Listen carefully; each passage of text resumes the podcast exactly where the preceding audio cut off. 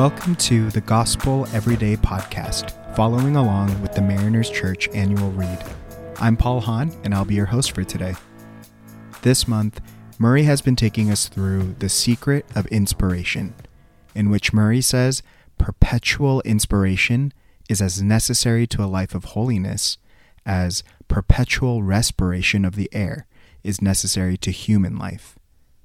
Today we'll be looking at the reading from September 22nd called Continual Self Denial.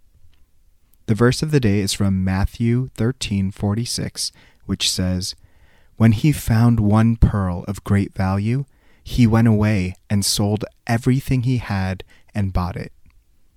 I love these parables from Matthew 13.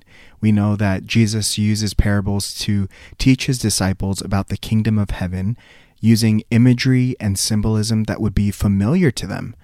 He used situations and contexts from everyday life in order to help connect the dots for those listening to him so that they might have a better understanding of the incredible truths, the important theology that he was sharing with them. We learn that Jesus also used parables because it was almost like a secret language between Jesus and his followers. He says in Matthew 13, verse 11, that the secrets of the kingdom of heaven have been given for you to know, but it has not been given to them. For whoever has, more will be given to him, and he will have more than enough. But whoever does not have, even what he has will be taken away from him. That is why I, Jesus, speak them in parables, because looking they do not see, and hearing they do not listen or understand. So Jesus is telling his disciples that they are seeing and hearing things that the people of God before Jesus came to this earth longed to see and hear. And how much more blessed are we that we now have even more than the disciples did at this point? We are listening to these words after the death and resurrection of Jesus. We are hearing his words and revelation of the kingdom of God knowing that he is the Messiah, the Son of God, the one who conquered sin and death. And not only that, we are hearing as ones with the Spirit of God within us. The Spirit of God Himself lives within us, illuminating, revealing, guiding, and giving us all wisdom to know the mind and heart of God. Brothers and sisters, we are blessed. The parable of the pearl comes after the parable of the sower which encourages us to hear and understand Jesus' teachings and hold on to them faithfully. And then the parable of the wheat and the weeds, which reveals the judgment to come and why good and evil coexist for now. And then the parable of the mustard seed and the leaven, which reveals how out of humility the people of God, the church, would grow to be a blessing to the nations. And then right before the pearl, the parable of the hidden treasure, which it has the most in common with thematically. In these parables, the kingdom of God is compared to a hidden treasure, a priceless pearl. In both parables, there is so much joy when the kingdom of God is found. It is a blessing that something hidden had been found. There's excitement.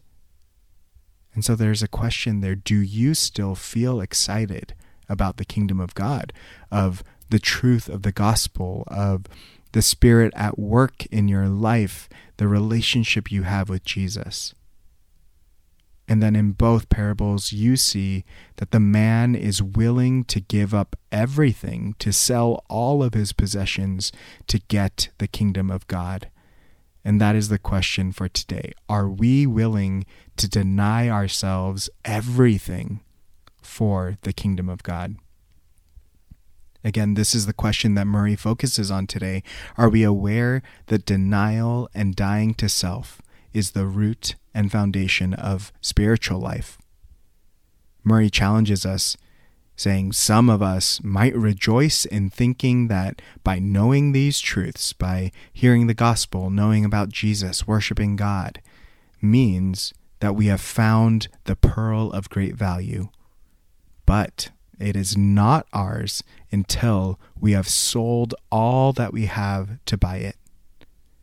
According to Murray, self is all we have to offer, all we have. And we have to part ways with it before the pearl, before the kingdom of God can be ours.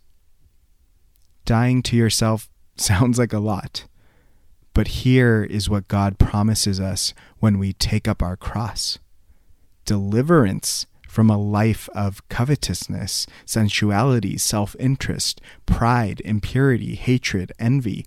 God is actually promising to rescue us from the kingdom of self, which is defined by all evil and corrupts everything it touches. And Murray says that it is impossible to be devoted to God without dying to the self. It's like building castles in the air. As we pause and reflect, as we look into our own hearts today, I want to invite you to ask yourself this question honestly Am I committed to daily dying to myself, to denying myself in order to follow Jesus? What are the areas in my life that I am still holding on to control instead of surrendering it to God? Is it in your marriage? in your parenting, in your career, in your friendships, in your finances, in your interactions with people who are different than you, in your social media account?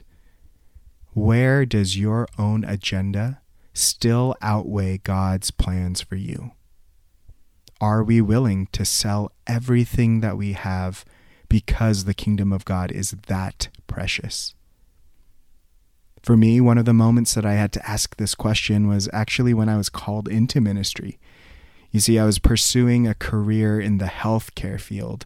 I had done well in school. I got into the Johns Hopkins University in Baltimore, Maryland, where I received my undergraduate degree in public health. And I thought that with my schooling, I would go to medical school or work for the CDC or the WHO, somewhere doing something where I could help others through health when God called me into ministry, a part of me grieved. I had to give up on some of my dreams for myself. And a part of me was frustrated. What was the point of all my schooling, the sleepless nights of studying, the financial investment into a four year university? But the biggest part of me that had to die was that I had to admit that I wanted to help people so that I could be the hero. I wanted to be the savior. Yes, I had to surrender and die to myself. But looking back now, that self that was put on the cross was self centered, was prideful, only found its worth in achievements and intellect. And in exchange, Jesus invited me into a new life where my worth would never have to depend on anything else because He was my worthiness, He was my righteousness, I would never have to feel the weight of being anyone else's savior. Because guess what? Jesus already did that. That job was already completed. And I got to trade in my selfishness and pride for rest and wholeness, for shalom. So I want to encourage you listening today. What is the Holy Spirit revealing to you that God is asking you to surrender to Him, to put on the cross, to deny yourself. Because I promise you, what Jesus wants to give you in its place is so much better, so much richer, and has so much more freedom than anything that you could try to give yourself. Let's pray this prayer together today. Lord, only you yourself could sit in the glory at the right hand of God after dying on the cross. Thank you for the new way you opened up for me through the rent veil into the holiest of all. Amen. Thanks so much for making the Gospel Everyday podcast an important part of your day. Hit that subscribe button if you haven't yet, and we'd love it if you could take a few moments to rate, review, and share the podcast. Tune in tomorrow for brand new content. If you'd like more information about Mariners Church, download the Mariners app at your favorite app store or visit marinerschurch.org.